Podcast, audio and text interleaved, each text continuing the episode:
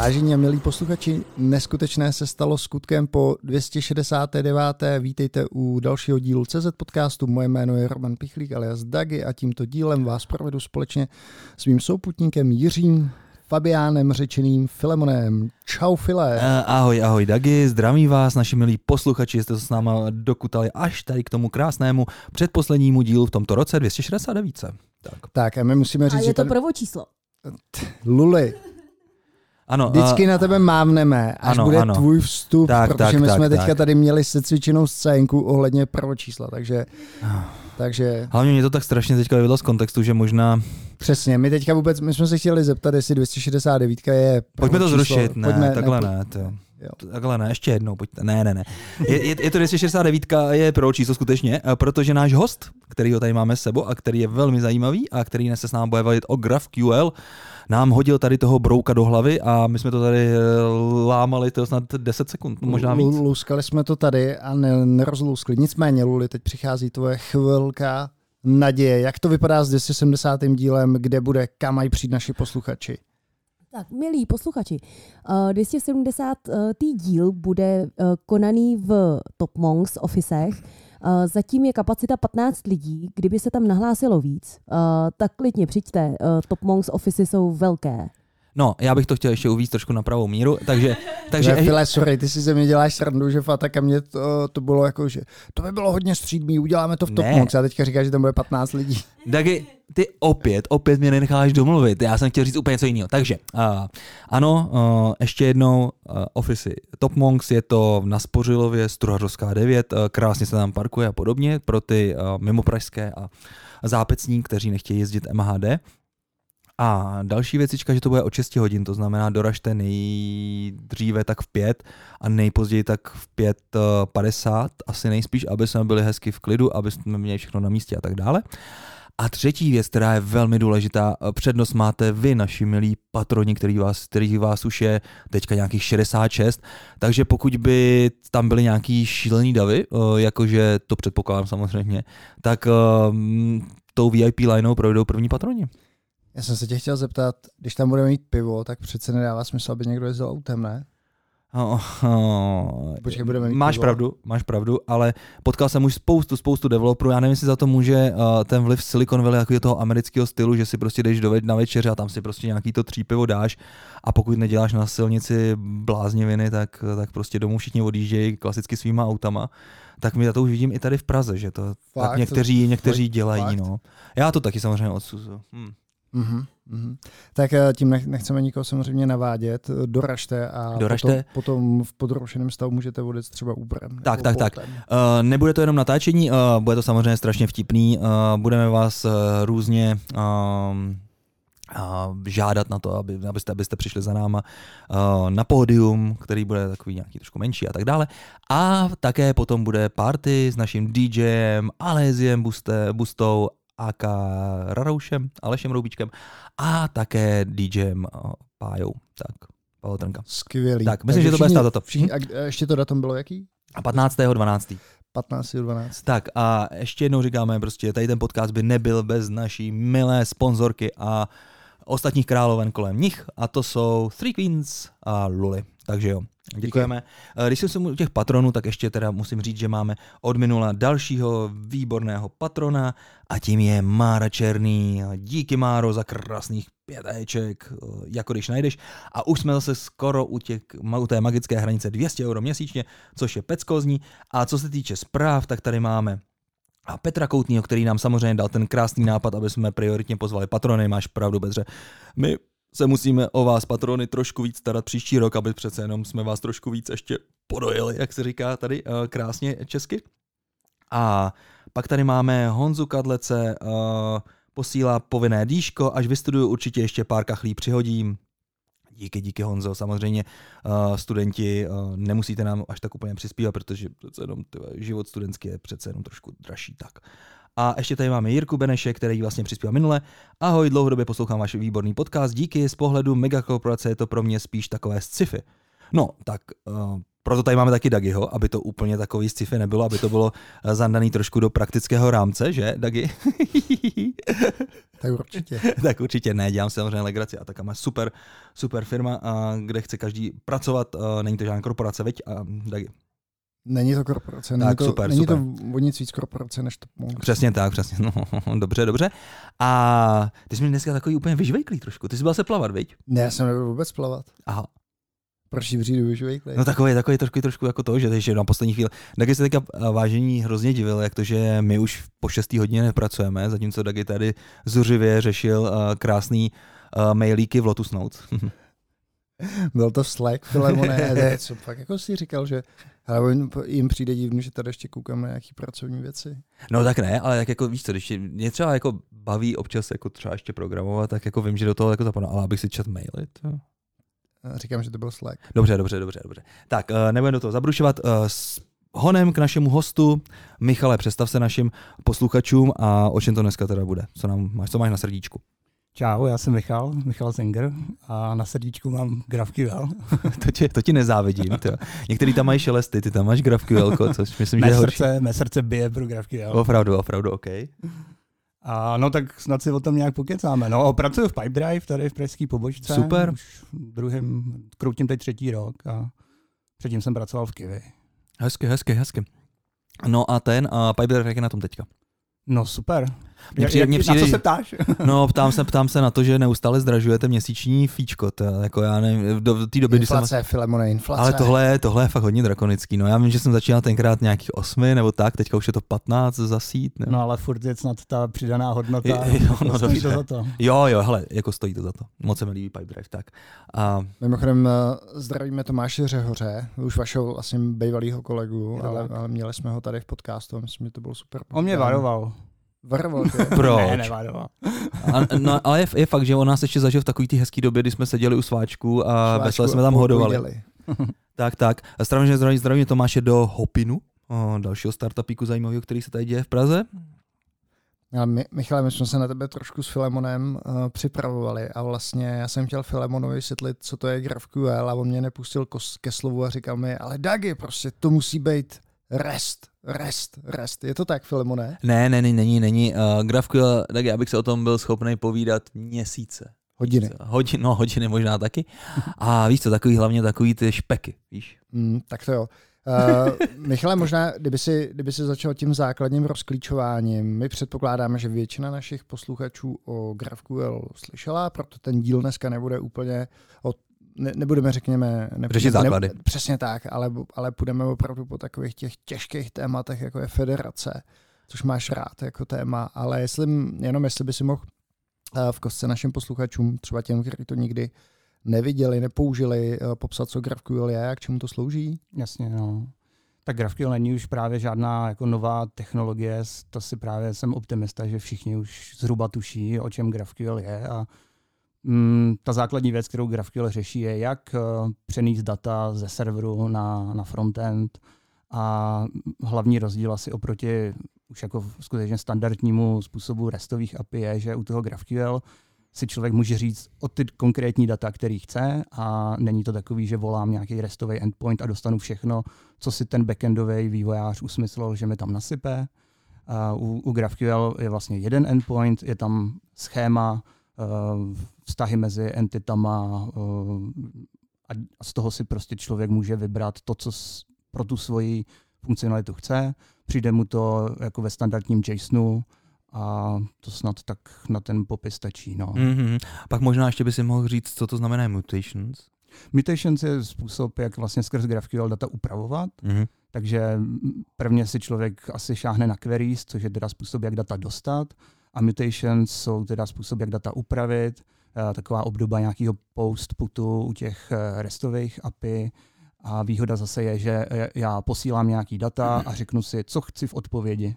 A když je to GraphQL navržený dobře, což je právě asi něco, co bychom zkusili dneska Mhm, mm-hmm. probrat, tak je radost tohleto používat. Jo, jo, jo, jo. Mm, GraphQL je určitě zajímavá oblast, která se týká toho, jak je to vlastně z pohledu standardu toho HTTP protokolu, protože když um, jsem se o to zajímal, teda Filemon taky zkušený uh, kozák, tak mě překvapilo, že vlastně to trošku HTTP protokol obcházelo, vy, vy takový to, že se nevyužívají standardní HTTP kódy, ale všechno se to uh, přenáší skrz payload, jestli možná můžeš, můžeš říct o tom vztahu, jaký... Je to tak, no, na rozdíl právě, jak je člověk zvyklý v RESTu, mám nějaký uh, endpointy, které odpovídají tomu, jak je to většinou na tom backendu teda navržený a hodně se spolíhá na to, že když teda něco nezafunguje, když pošlu špatný request, dostanu nějakou čtyřstovku, když se ten server nějak zhroutí, dostanu pětistovku, tak u GraphQL je tohleto záměrně zjednodušený, je tam prostě jeden endpoint a jeden HTTP status 200. Mm-hmm s výjimkama, kdy se to teda úplně zhroutí, kdy člověk dostane nějaký pěti kilo. No a ten důvod, proč to takhle je, to právě restového puristu úplně jako triggeruje ze židle, že jo, mm-hmm. když je zvyklý na všechny tyhle ty kódy. Jde hlavně o to, že u toho GraphQL si člověk musí uvědomit, že tam funguje něco, čemu se říká partial response. Já prostě můžu část dat nedostat, protože z nějakého důvodu uh, jsem na ně neměl práva nebo něco, ale hmm. zbytek těch uh, dat, uh, protože píšu nějakou query, tak zbytek té responze já dostanu. Jaký by v tu chvíli měl být ten HTTP status? Je to bad hmm. request? Normálně pěti bába, ne? Pětistovka, úplně, úplně jasný pěti kilo. Jasně. Jasný, hoď tam pěti kilo nahoru. Hoď tam pěti kilo, ať si to klient opraví. přesně, no, přesně no. ještě s generickým, uh, generickým error codem. Ale právě to, co to GraphQL přináší, je ten developer experience. Jako, hmm. Měla by být radost to používat, žádná taková backendová šikana. A to je taky jedna z věcí. Zkus říct, co je ještě backendová šikana. já si teda, já, já asi přesně vím, co ti myslíš. No tak ono i u toho, eh, furt se asi budeme motat jako srovnání s tím restem, ale jo, rest má, je to nějaká specifikace, kterou většinou nikdo nedodržuje, protože uh, vlastně rychle dojdeš na to, že se ti tu u toho restu vyplatí trošku úkrok stranou a poslat tam něco, co není úplně standardní, kdybys byl restový purista, tak vlastně uh, vracíš jenom uh, jako data a když je nějaká relace, vrátíš IDčko, na základě toho IDčka budeš volat nějaký jiný endpoint a to zjistíš, že by se z toho frontendu uvolal, tak mm. si mhm. řekneš, jo, tak já něco zanořím do té odpovědi, že když tam mám, já nevím, třeba nějaký uh, článek, autor, tak už tam vrátím jméno autora, jeho e-mail, protože vím, mm. že to mhm. někde na tom frontendu budu zobrazovat. Mm. Jak ono se tomu v tom restu říká backend for frontend? Tak jo, to je typický, typický pattern, no. No. Ale to myslím, že teda neplatí jenom pro ten REST. A tak to je asi klasický třeba návrh jako o dokumentově orientovaných databází, než že vlastně děláš ty agregace, jenom jak, jaké budeš potřebovat vlastně na tom frontendu. Ne? To je jako normální. Tady. No je to částečně normální, ale taky tě to Přece nechceš mít jako, jako jednak jedný prostě apičko jako k databázovému schématu, ne? Nebo, nebo datový modelu, ne? No, ale já si myslím, že, že to, nebo to, co, když řekneš, podrželi bychom se toho původního termínu backendová šikana, tak to často bývalo tak, že v tom restovém vývoji navrhl si nějaký apičko mezi backendem a frontendem hmm. a teďka nejdíl po týdnu si zjistil, že to apičko, který si navrhnul, nevyhovuje tomu UI, hmm. špatně to performuje, chybí hmm. ti tam nějaký data, jenže ty backendáři řekli, ne, ne, ne, kamaráde, to je přesně podle restových jako guidelineů, skoro jak kdyby to Roy Fielding napsal, takže si prostě jen tady, jen tady, jen tady volej, jen tady Já volej. miluju toho, tak když tak někoho napodobujete. ne, ty si to nikdy nezažil. Tady ty diskuze ty byly, eh, ty byly famozní svého času v, v Good Data, kde vyloženě část mm. resursů bylo opravdu puristicky jako napsaných podle nejlepších restových guideline, guideline, ale bohužel to na konci dne neselo. No, tak, no, uh, hmm. to je, a tam, tam funguje i blbě to, že se pak právě ty backend versus frontend se to tak zabarikáduje a prostě skoro se nenávidějí, protože backendáři si jedou svoje, frontend jim nerozumí, hmm. frontend to říká, oni nám to prostě Vždycky, neudělají. Vy debilové, vy neumíte tu aplikaci napsat pořádně, tak Přesně. si zkus napsat ty kokoté s, tím, s, tím, s těma datama, co nám vracíš. Jo, nám to tam nebude v databázi fungovat, jak chceme, jo, a prostě na, na tom je pak hrozný clash a, a přitom mm. by to měl být jeden tým, který by měl si vycházet stříc. No proto asi vznikly full stack developery, ne? Aby tady... No spíš ten uh, GraphQL, ale ono samozřejmě, my se dostaneme k tomu, jaký to má implikace, ale mm, Michale, tam je, uh, tam je ještě zajímavý, že samozřejmě všechny ty věci, které souvisí s tím restovým návrhem, tam byly z dobrých důvodů a třeba takové věci jako potom kešování, řízení vlastně toho stavu té komunikace pomocí té pomocí těch HTTP kódů. a teďka no. o všechno tohleto v tom GraphQL eh, přijdeš. Jasně, to je jeden z trade-offs, takový, ne, že by se nedalo kešování nějak řešit, ale nedá se řešit tak transparentně, jako, transparentně jo. i na úrovni toho klienta, že on prostě, když ví, že ta URL je stejná, tak už to může rovnou jako prohlížeč vrátit na základě těch hlaviček, který mu backend dal. To je super věc, to fakt jako u RESTu fungovalo. No, ta- takhle, v teorii, já jsem to prakticky neviděl nikdy nikoho ne- na- nakódovat, že by to takhle fungovalo. Vlastně u, u nějakého specifického hmm. endpointu to mohlo fungovat, ale bohužel prostě ty aplikace a ty požadavky jsou natolik košatý, že se zjistí, že to je hrozně malý jakoby hit rate těchto těch feature. Hmm. A pak třeba přesně, jak jsme říkali, jo, někdo navrhne nějaký API a teď se zjistí, že to prostě nemečuje to, co má ta aplikace dělat. Zejména se to projeví, když do toho přidáš třeba mobilního klienta. Jo. Dělali se API pro ten jako web hmm. a teď prostě mobil přijde s požadavkem, že oni těch dat potřebují míň, protože ty jejich views jsou menší a rázem si taháš prostě přes ten uh, uh, restový request spoustu zbytečných dat, který potřebuješ třeba pro hmm. ten uh, prohlížeč, ale na mobilu je vůbec nevyužiješ. A teď, udělá se nový endpoint jenom pro, pro ten mobil, nebo jak se to bude řešit? Já bych tam asi přidal nějaký MIME type, ne? Prostě mobilní. No a je to zase jako taková, je to možná skrytý takový, není to úplně jo. očividný, čteš si nějakou dokumentaci, ono to nezafunguje vždycky. No. Já bych eh, řekl, nebo teďka možná zahraju ďáblova advokáta, že mi přijde, že dneska ten směr um, právě ve prospěch GraphQL je dost masivní, že mi přijde, že určitá část vývojářů možná ani nic jiného nikdy nepotkala. Ale zase mi přijde, že GraphQL není svatý grál, protože třeba z pohledu integrace, když navrhuješ restový API pro dva systémy, které spolu budou strojově komunikovat, tak si naopak myslím, že REST má pořád svoje, hmm. svoje platné místo. Rozhodně jo. Je to, je, je to takový, že i, ten, i, i to GraphQL je asi náročnější pro tebe na tu údržbu nebo i tvorbu.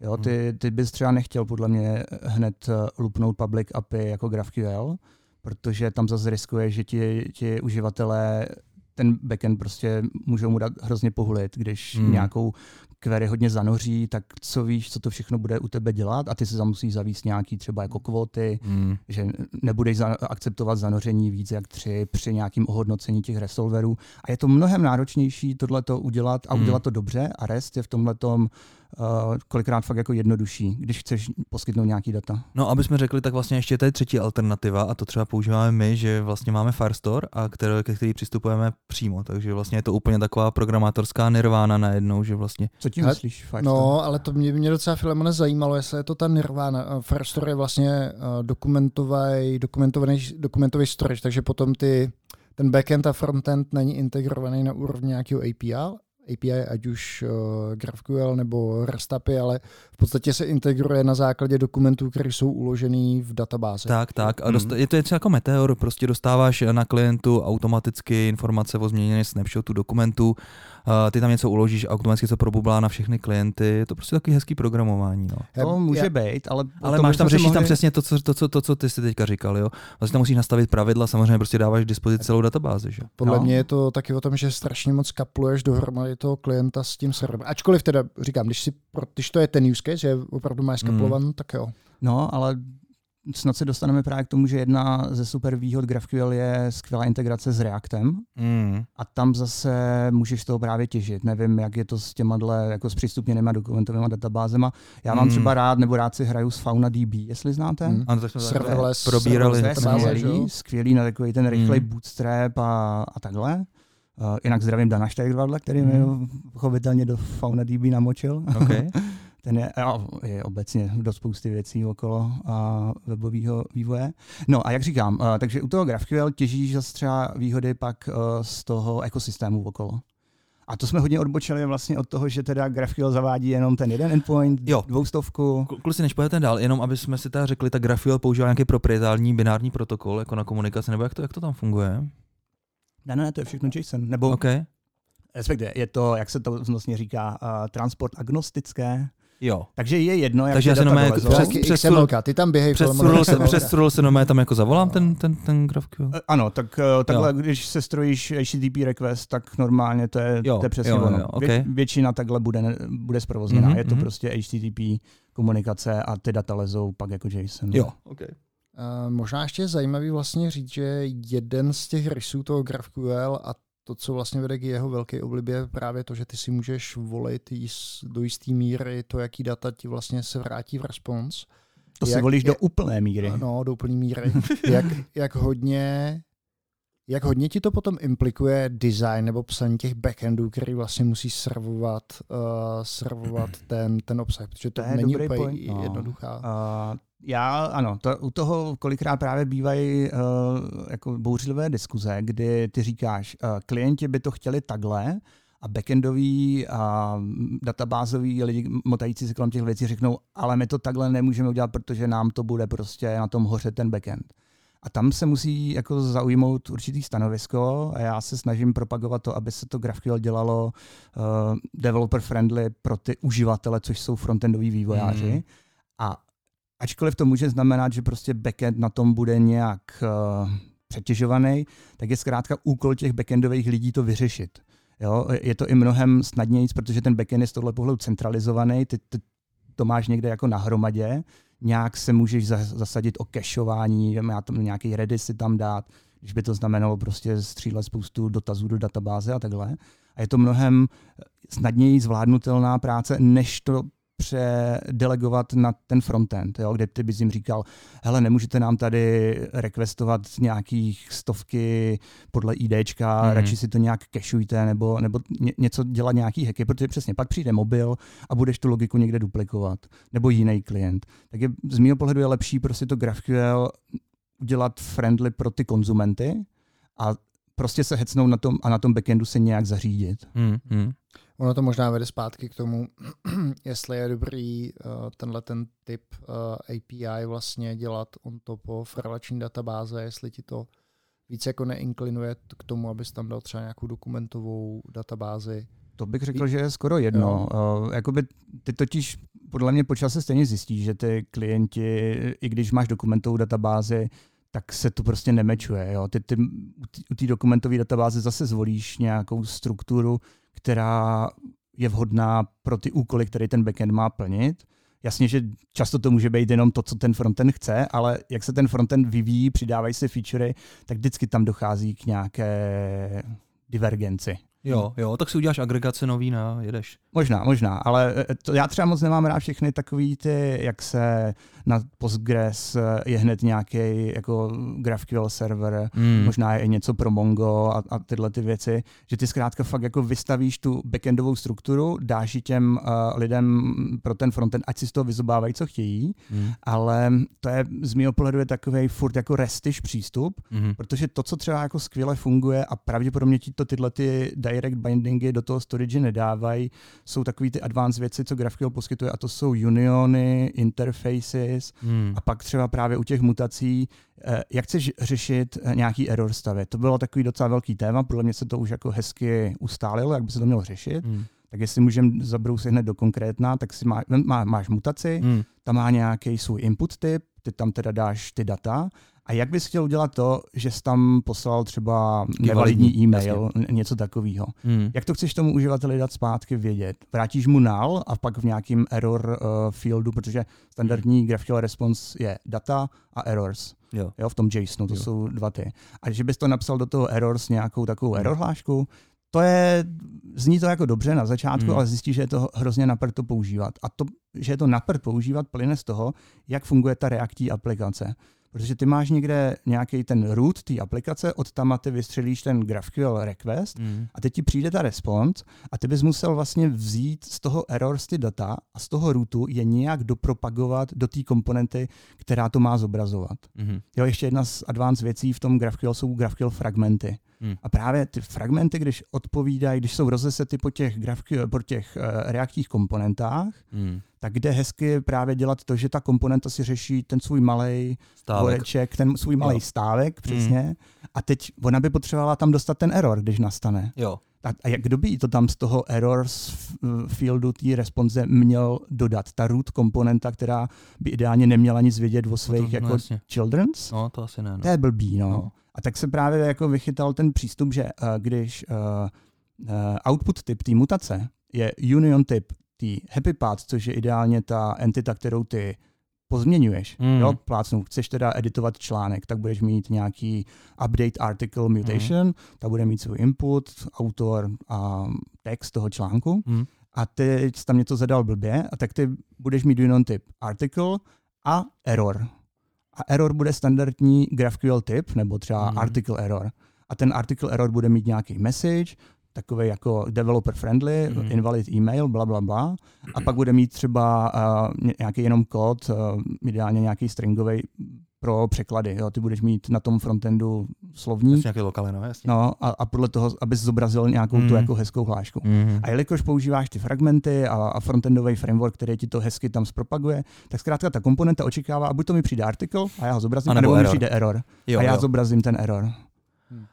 A ty si teda, uh, hmm. ty si teda popsal, že vlastně je to hodně populární v tom reaktním světě, ale mně dneska hmm. přijde, že to je hodně populární i pro ten mobilní vývoj, takže ono to není jenom tak, že by že by nad tím slintali weboví vývojáři, ale i mobilní to dost oceňují. Aha, no, to já furt uvažuji, že jako React Native a takhle, že to je jedna parta, no. To je šílenství. No to není, to, není. To. ale pak by mě zajímalo. To jsou, to jsou, to jsou jako hodně velký, hodně jako nepřátelský tábory, bych tak jako furt, se, furt tam není ta symbioza, že jako mm. React zařídí, React Native zařídí třeba 80% té funkcionality mm. a Native si udělá ty Myslím, že ty Native jsou, že, že ten native vývojáři jsou dost vyhraněný. Jako zažil jsem to a doufal jsem, že už se to zase jako pozměnilo. A teď jsem Změnilo, no, oni většina z nich migro, zmigrovala na Flutter, nebojte. Tam, pokud, pokud zažiješ jednou a, a migraci tyho, z desetinkový verze React Native, tak už nechceš nikdy zpátky. Ty. No, jako výhoda prostě toho React Native byla, že jsi mohl používat nástroje, které jsou super pro hmm. ten webový React. A to z mého pohledu je třeba uh, frontendový GraphQL framework Relay co je u toho GraphQL velmi zajímavý, tak to je schéma. Z jakého důvodu jo. tam schéma je, k čemu slouží?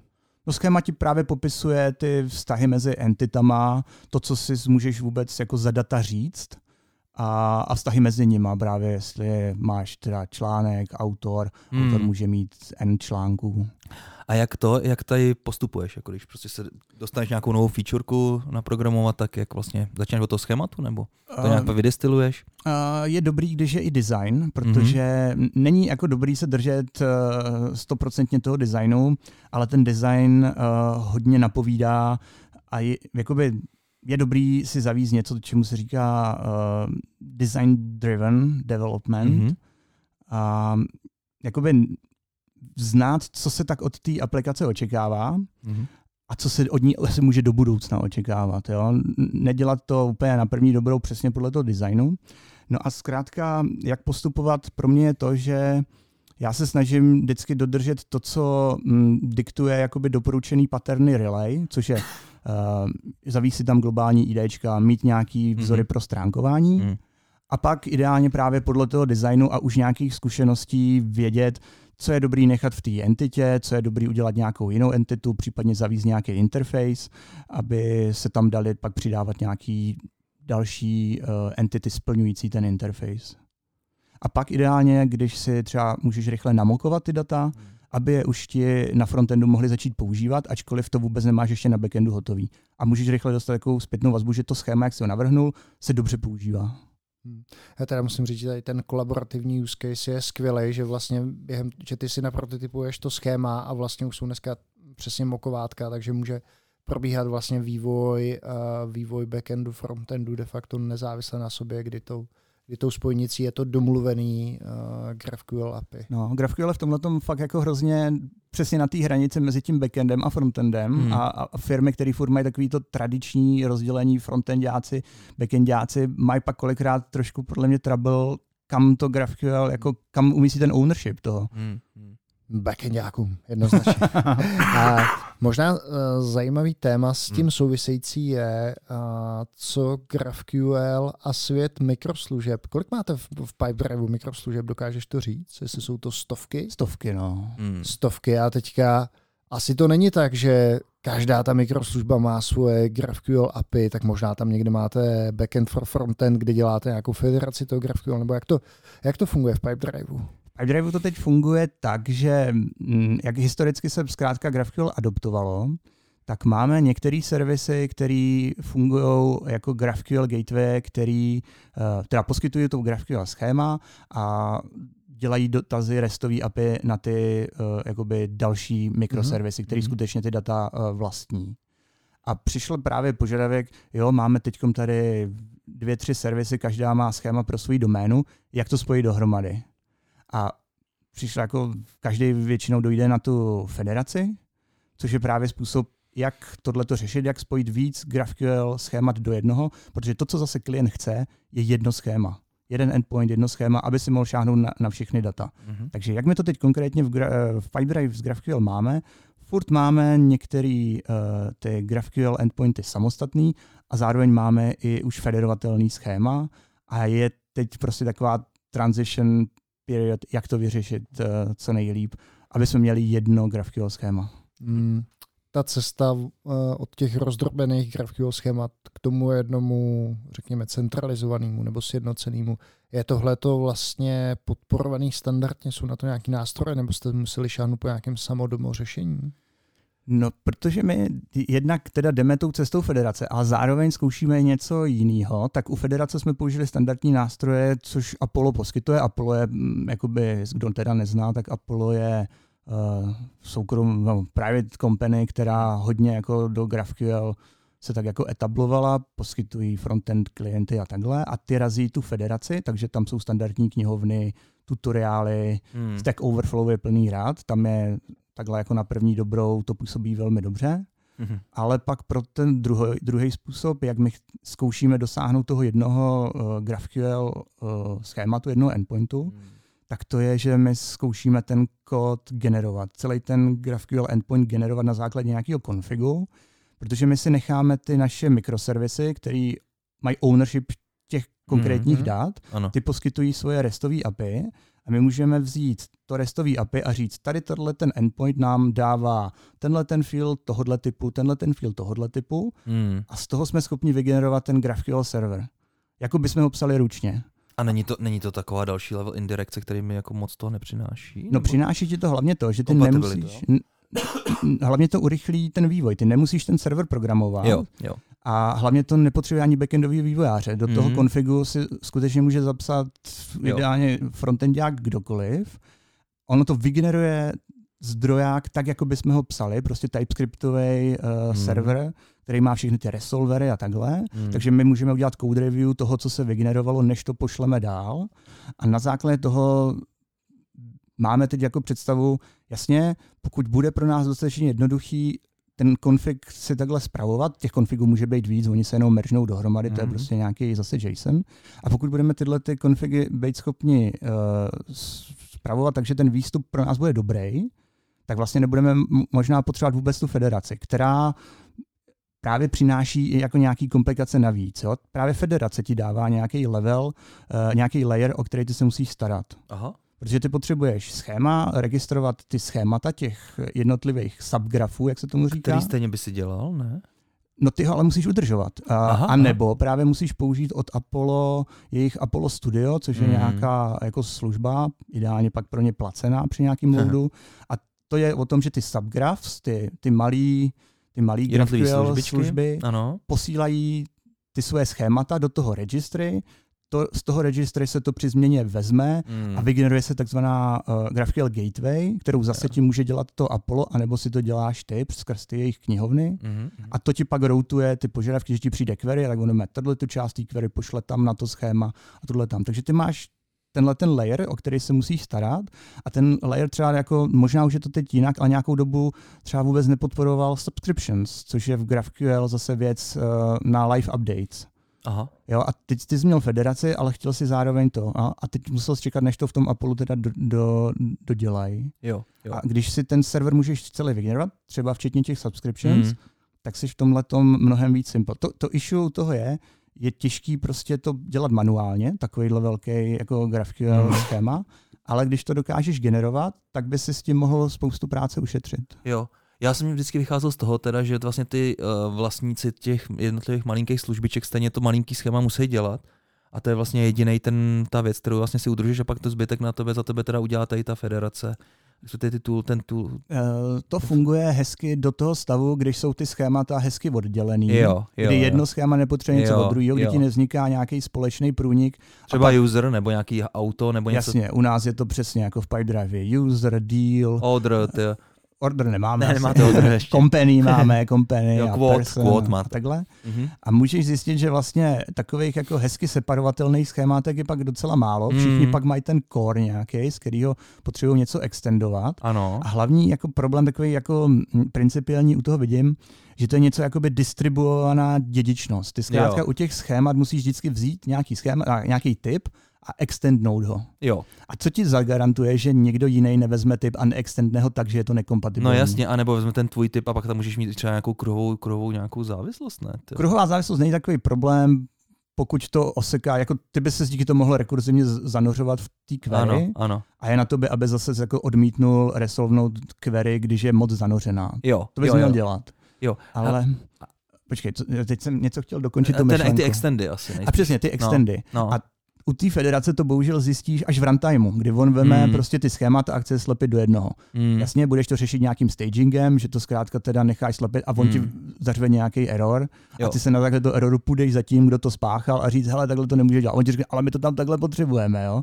A rázem jsi takový jako situaci a zase možná u toho generování bys tohle to neudělal, protože ty nemusíš extendovat typy, ty zkrátka jenom zapíšeš do toho konkrétního konfigu a všechny ty konfigy máš na jedné hromadě. Aha. A, a mimochodem třeba generování jako GraphQL serveru je, jak řeší uh, Facebook svo, svoje GraphQL. Oni, Mm. oni mají ty své modely, u toho modelu prostě každý field můžou anotovat, oni to píšou hacku, takže oni tam si dodají anotace a řeknou tenhle ten field. A co to je hack, prosím tě? Hack je takovej vymakanější PHP. OK. A je to public, a Facebook to dal jako public, ale myslím, že jsou jedni z mála, kdo to používají. OK. Většina lidí asi nemá důvod migrovat. No a ty si zkrátka ten, v tom, v tom datovém modelu můžeš nějakou, nějaký field oanotovat a on se ve Facebooku, bavíme se teď, jak Facebook Hmm. řeší GraphQL, a oni pak projdou to s nějakým svým toolem a on tyhle ty anotace vybere a vygeneruje právě GraphQL server, který, když mu přijde query, tak on ví, jasně, tenhle ten field znamená, zavolám tenhle ten uh, model a, Mm. a vezmu si z něho tenhle ten field. A díky tomu oni právě při svých tisících programátorech jsou schopni mít interně GraphQL schéma, který je splňuje. jedno pro protože, všechny. protože zase tu anotaci do toho datového modelu může napsat každý frontendák, když se zná, že tam něco takového potřebuje. Mají nějaký menší tým eh, GraphQL platform, který asi dělá nějakou governance toho schématu, razí nějaký principy, Mhm. ale hodně toho se dá automatizovat právě zase nějakou jenom anotací. Takhle my to máme i v tom našem generátoru, že my třeba chceme dělat stránkování skrz cursor based, jak to právě Relay jako doporučuje, a ono je to super pro ten infinite scroll na, na frontendu. Mhm.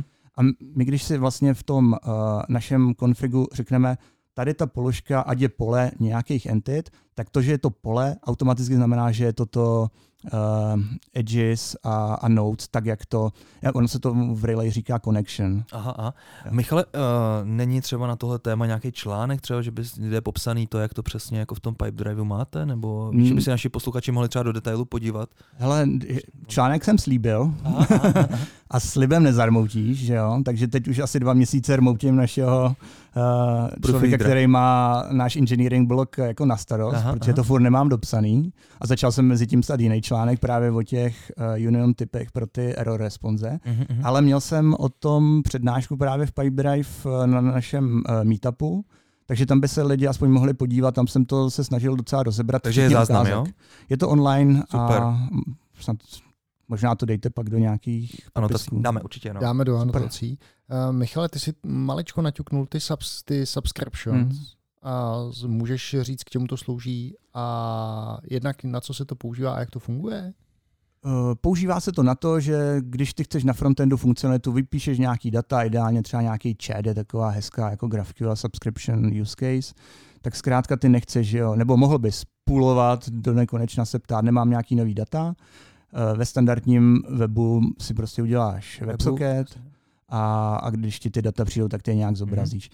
Velmi podobně fungují subscription, taky to jde přes uh, WebSockety, ale zase máš tam výhru té syntaxe. Ty zkrátka říkáš, budeš tam mít nějakou subscription on message třeba a, dej mi title a ten text, případně nějaký info o tom uživateli, který ten message napsal.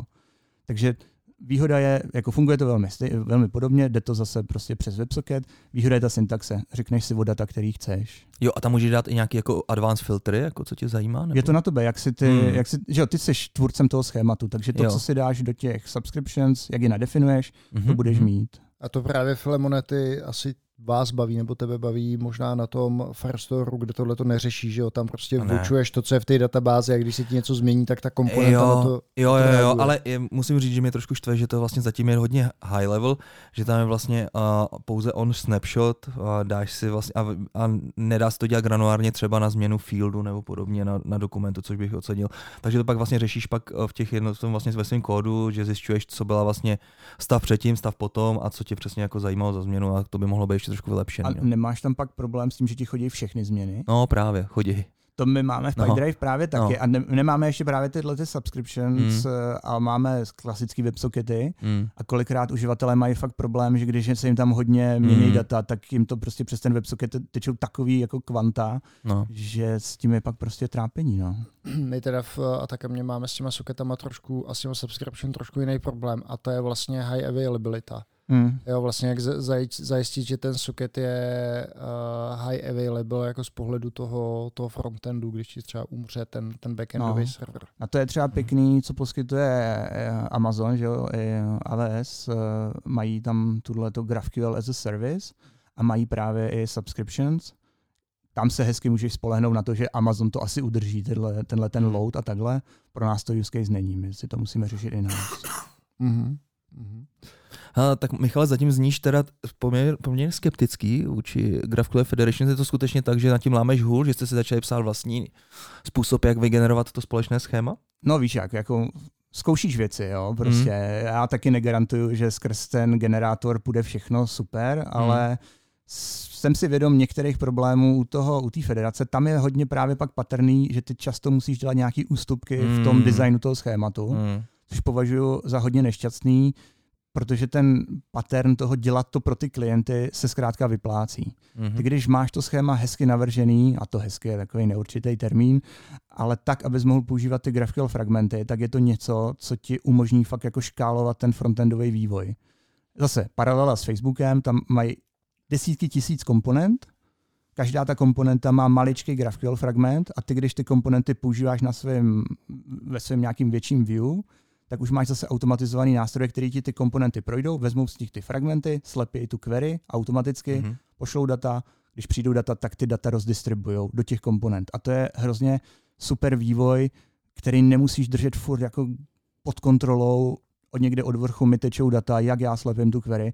Ty se fakt soustředíš na ty malé komponenty, ty dělají svoji malou věc a dělají dobře a pak je pro ty lidi, kteří přijdou po tobě radost, reusnou ty komponenty a Hmm. velmi rychle dodat nějaký produkt.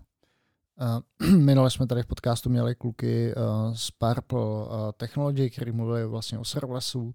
Dneska ty mluvíš uh, o GraphQL a na mě to opět působí tak, že tam je hromada nějakých náhodových vzorů, a který by si měl vlastně jako použít, aby to bylo dobrý. Ty jsi zmiňoval uh, že ten in, věci kolem infinite, infinite Mhm. scrollu mm-hmm. a tak dál. Dokážeš našim posluchačům doporučit nějaký zdroj, kde si tady o těch věcech můžou přečíst, ať, to, ať neopakují třeba chyby nebo věci, které už byly 50krát vyřešený. Hmm, doporučil bych právě podívat se na uh, Relay uh, dokumentaci, Hmm. ten frontendový framework, který tam těch doporučených, a- anebo jako required eh, patternů je fakt jako málo, ale už to právě řeší skvělé věci. A pak je super knížka, a já si teď ty, Mhm. nemůžu vzpomenout pohodě, eh, přesně na název, ale je to od člověka, který má na starosti GraphQL v GitHubu. Mhm. Um, On je Kanaděn, má takový to nějaký francouzský... Frankofonní uh, příjmení. Fran- no, bych si i bál ho vyslovovat, kdybych si na něho ne- ne- i vzpomněl. A ty brďo, ne, fakt si teď nespomenu Já ho, na název. já ho zkusím vygooglit, Zkus- nenech se, nenech, No nenech se a, a tohle je jako fakt pěkná, pěkná knížka, Hmm. která stojí za to přečtení. On tam právě jde, je zkrátka vidět, že se s tím v praxi potýkal a to, jak to řešil, mi přijde fakt dobře udělaný. Hmm. Jo. GitLab nebo GitHub? GitHub. Mark, Mark něco. Hele, jaký třeba největší záseky si musel řešit takhle na své cestě GraphQL návrhu a píček?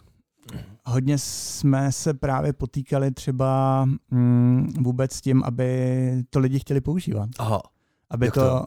No, protože, uh, co si budeme nalhávat, uh, lidé rádi používají to, co znají No jasně. a nemají dlouhou motivaci to měnit, Ale dokud to zase ta volnost, teď to je přece úžasný. Já myslím, že oni by, nebo oni by, ne, uh, developři to budou rádi používat, pokud jim už to někdo dá. Jo. Ale pokud se zároveň musí podílet i na tom, aby to zprovoznili aha, okay. a, a nesli nějakou třeba jako odpovědnost za nějaké rozhodnutí, Mm, mm. tak je asi bezpečnější strategie to třeba odmítat Jo. do nějaké doby a říkat si, já to v tom restu a redaxu zvládnu stejně dobře, tak proč bychom si nějak komplikovali život. Mm, mm. Mám tu knížku uh, Production Ready GraphQL, napsal Yes. Mark André Giroux, psáno Giroux, jako ten kanadský hokejista, co hrál s Voráčkem za Filadelfii. Uh, takže Production Ready GraphQL kniha už teda uh, těm svým lumpům do Atakami, co nám tam dělají UI, zdravím to Míka Beladu, uh, posílám teda. Jestli ji doporučuje. doporučuješ. Mhm, Skvělý. Rozhodně. Doufám, že ji už nemáme v knihovnice. A, no, takže je- jeden z takový ten jako vůbec to namotivovat lidi to dělat. Mm, mm. A pak už pak takový ty občas nějaký slepý uličky. Právě nějak jsme se snažili řešit ty error response u těch mutací. Mm. Je hezký článek právě od jedné holky z Twitteru, která to tak nějak asi uvedla jako veřejně, že tenhle ten postup a ten se hr- hrozně rychle ujal, protože to fakt jako Dává smysl. elegantní Mhm. a úplně ti to eh, rázem dává smysl a říkáš si, Mhm. jak to, že jsem na to nepřišel sám, protože No. je to taková jako hezká věc. Mhm. A, a pak právě i, i na straně toho backendu se trošku jako brzdit, zase jako by necpat to GraphQL úplně všude a nepřekombinovat si to, Mhm. Tak uh, zůstat trošku právě furt jako střízlivý v tom, mm, tak to je taky věc, s kterou jsem se nějak potýkal. No. Ale já teda nevím, jak, uh, jaký to má všechny možný konstrukty, ale jak je to třeba i s tím, že vlastně s nějakým verzováním APIčka, jo, nějaký třeba upozornění, že něco bude deprecated jako na ty klienty, nebo... Uh, deprecated je podporovaný, Mhm. ty zkrátka můžeš k fieldu dát uh, deprecated reason, Mhm, mhm. A to ti přímo říká, že jo, budeme to, přestaňte to používat a ty pak třeba v nějakých nástrojích na vůbec jako procházení toho schématu, Graphical je takový populární, anebo Graphical Voyager, aby si to schéma Hmm. vizualizoval a ty tam pak vidíš některé fieldy, že jsou třeba nějak jako zašedlý nebo takhle a, a už ti to doporučuje, aby se ne, nepoužíval. Takže ty ideálně bys uh, měl jakoby fieldy maximálně deprecatovat, ale Aha. ideálně neodstraňovat. Jasně. Zase a, a, a zapomenout na verzování. Jo, jo, jo, jo. To je vlastně to, co mě na GraphQL baví, je to, že REST byl mnohem víc takový architektonický koncept, kdežto kolem GraphQL máš celou vybudovanou vlastně a, a infrastrukturu, která tohleto, tohleto řeší, že jo. Je, že v, a, dokumentace v RESTu, vys nějaký Jo, schéma, to bylo, to bylo řešení samodomo, každý si to dělal nějak, že jo. V GraphQL mi přijde, že ta infrastruktura kolem toho je strašně standardizovaná. Jo, GraphQL, ono i právě tím, jak to Facebook dal veřejně, tak oni představili prostě krásnou věc, která řešila reálný problém, velmi elegantně, ty jsi prostě psal tu query a dali k tomu rovnou i nástroje, což byl ten Graphical, aby si s ním okamžitě mohl hrát, ty jsi nemusel si psát nějakou reakční aplikaci, ty jsi vyloženě měl takovou jako konzoli do toho GraphQL schématu, napsal si nějaký dotaz a ono ti to resolvnul a máš z toho hned takový developer experience, mm-hmm, že to Mhm, funguje, mhm, vyzkoušíš mhm. si plno věcí a součástí do Graphiclu je i ta vygenerovaná dokumentace, která se generuje z těch description, těch typů a těch fieldů. A to funguje Mhm. mm-hmm. hrozně pěkně. No. Mm, mm. Díky tomu se to podle mě fakt ta adopce jako rozjela, to se jim povedlo. Tak jo, a Michal, nějaký poslední poselství, nebo chceš říct ještě něco jiného, kromě GraphQL, tady našim, našim posluchačům? Kromě GraphQL? No, no, no, no, no. Co ještě třeba řešíš? Přece neděláš jenom GraphQL, ne? No, vlastně jsem tím docela teď jako pohlcený, ale tak uh, to dělám v práci. OK, OK. Naštěstí mám i nějaký život mimo práci. Jo, jo, jo, Luli zmiňovala, že Že vlastně foodie. že sdílíte společnou vášeň pro jídlo.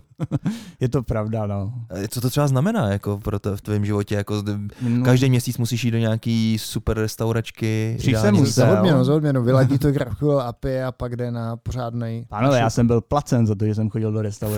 Fakt? Já jsem psal recenze do Pro novin. cuketku? Ne. Martin si psal svůj blog, já jsem si psal svůj a pak mi napsali z novin, abych psal pro ně. A to přece nepoznáš, ne? Jako to jídlo nemáš tak úplně ty chuťový poháry. Prostě chtěl jsi se zadáčo najíst, něco Přesně ochutnat. tak, zbalit na to holky. Letí, letí na to. No, protože moje manželka je vegan. A předtím byla vegetarián. Já jsem musel chodit do restaurací, které nejsou úplně třeba vegan friendly, tak jsem musel vždycky vzít někoho sebou, že jo? Tak jsem mohl vždycky nějaký kamarádce napsat, jestli nechce jít se mnou na jídlo. Počkej, jak do toho sedí teďka ta manželka? No to, že nemusel chodit s manželkou, ne? Jo, takhle. Že, že to funguje na holky. jo, takhle. Aha. No, tak to, to manželka si... určitě ráda teďka bude slyšet, když ona možná podcast neposlouchá. Ne, ne, ne, určitě. Jsme si jenom povídali. Jo, jo, jo. jo. A, no takže jo, mám rád jídlo, mám rád restaurace, nebo ten celý biznis kolem toho. Hmm. Když někam jedu, tak snažím chodit na kurzy vaření, abych tu zemi nějak skrz tohleto potkal, poznal. Hmm, Dostaneš plno typů od těch lidí, kteří se kolem toho motají. Když třeba jsi v novém městě, zajdeš do jedné restaurace, která je dobrá, dáš se do řeči s těma lidmi, kteří tam pracují, oni ti doporučují pět dalších a takhle velmi rychle to město poznáš z, ne, z té turistické uh, perspektivy. Ještě hmm. řekni teda tip na tvůj blog, kam můžeme nasměrovat posluchače. A kdy to budete Pos... vysílat? No my uh, příští... zítra. Ne, ne, teď jsme dávali ven eh, ten předchozí Jo, no jo, tak je Třeba za týden. Já jsem právě teď jako rozjel nový blog, takže to můžeme oznámit jako světovou premiéru. No super. No, jsem, ale na to je CZ podcast nejlepší. to jo, no. tak to je super. Dobrá platforma. Tak říkej. Tak uh, Sanger na tripu, jo? A, okay, je to okay. takový jako právě gastro a travel. A psychedelika, ne. Mm, to naštěstí, ale to, ta, ta radost toho jídla je sa, téměř srovnatelná. Okay. takže, takže psáno sanger na tripu.cz. Přesně tak dohromady. Zítra odlítám do Bangkoku a plánuju tam právě degustovat a je tam je přes 30 myšelinských restaurací v samotném Bangkoku, v Chiang Mai je dalších 20. Hele, a to a... chodíš takhle po těch myšelinských, nebo se snažíš objevit úplně něco nového? No, to, abych, tam má Michelina i stánek, jako třeba v tom ne, Bangkoku. Ne, není to takový, to takový, takový s těma kachnama? Uh, Kachny zní spíš Hongkongem, jo, jo, jo, ale je tam právě stánek, kde taková stará paní v lyžařských brejlích dělá seafood věci, dělá je tam pláznu 60 let, je v tom nejlepší. A po ní dali prostě myšlenskou sl, sliny, ne slzy. mě taky, mě taky. A cenově třeba ten stánek pořád, co jsi si udržel jako ty samý ceny, nebo už teďka Tenhle ten stánek je drahý od začátku, Aha. ale jsou tam právě stánky a, a podobný jsou v Hongkongu, kde máš vlastně myšelinskou hvězdu a najíš se tam plásnu za 100 korun. Mm, mm, mm. Ale uh, není to, tak to je super, ne? To vám možná odpovědět na moji otázku, že mi to občas přijde taková trošku snobárna, to je. říct. Uh, v Praze rozhodně. Mm. Ve světě to není tak pravidlem, mm. ale jako dá se v tom prostě naučit trošku jo. chodit. No. Ale a poslední věc, ono také cestovat třeba teďka do Tajska je docela pitomý, co se týče covidu, že tam musíš být nějak 14 dní v karanténě, není to tak? Naštěstí už ne, musíš jo. právě. A je to docela, bylo to komplikovaný, já jsem včera musel na test, takže potřeba, abych mohl do letadla, musím mít negativní test, jo. musím mít komplet očkování a pak, když přijedu do Bangkoku, uh, ještě teda než poletím, tak si musím zažádat takzvaný Thai Pass hmm. a musím jim poslat to, že mám rezervaci v hotelu. Oni vydali nějaký seznam plásnu 30 hotelů v Bangkoku, který splňují nějaký jejich To podmínky. jsou ty koncentráky takový, že jo? Já doufám, že ne. Já jsem viděl Je to docela drahý koncentrák, protože všechny tyhle ty hotely na tom seznamu brutálně zdražily, protože Aha. každý turista si musí z nich vybrat, jo, jo. ale musíš tam být jednu noc. Jo. A oni tě otestují na tom hotelu mm. a když jsi negativní i, i v tom hotelu, tak jo. už tě pak můžou vypustit a už si jdeš zařídit bydlení za standardní tajské ceny. Takže v tomhle je to komplikovanější, ale pro mě je ta zima tak jako devastující, že já prostě odsaď chci vypadnout a být prostě měsíc, dva v tom Tajsku v teple. A Super. tam budeš teda pracovat, kromě toho, že budeš degustovat? Uh, slíbil jsem, že budu i pracovat. Uh, práce samozřejmě tady v té východní timezóně je výborná, protože máš odpracováno, nikdo tě neruší a pak máš trošinku malinký overlap tady s místním a můžeš si jít veselé i chuchat. Je to tak, já jsem dva roky naspět, než právě přišel covid, covid mě vyhnal z Mexika hmm. a tam, tam to, je to bylo, horší. Tam to bylo mnohem, mnohem Protože horší. furt doháníš, teda. furt Ale... se cítíš jako školák. No. Přesně a musel jsem stávat brzo, kvůli mě vlastně kluci měli v Praze stand-up až někdy ve tři hmm. odpoledne. Hmm. V tomhle to bylo jako nepříjemný, ale před Mexikem jsem byl na Havaji a tam je to zase jako super v tom, že máš 11 hodin rozdíl. Jo. Takže mě vyhovovalo pracovat tak jako v noci, kdy oni vstávali, já jsem pak už jako chodil spát a byl tam zase takový ten klid už té východní jo. polokoule. Jo, jo, jo, jo. Ale Michale, eh, děkujeme za pěkný povídání. Eh, určitě budeme zmíníme eh, tvoje, jednak tvůj článek o tom, jak to máte v Pipedrive ohledně té federace, nefederace. A pak samozřejmě tvůj krásný blog, uh, Sangr na tripu. Uh, určitě se těšíme. Ať se daří v Tajsku. Uh, Dagi, my máme teda příští uh, vánoční. týden vánoční speciál. Milí posluchači, pokud se z Prahy, nenechte si to ujít. Bude to velkolepý, jako vždycky. Tak, tak, tak. Akce Omik- Omikron tomu říkáme. Mějte se pěkně, ahoj. Ahoj. Čau.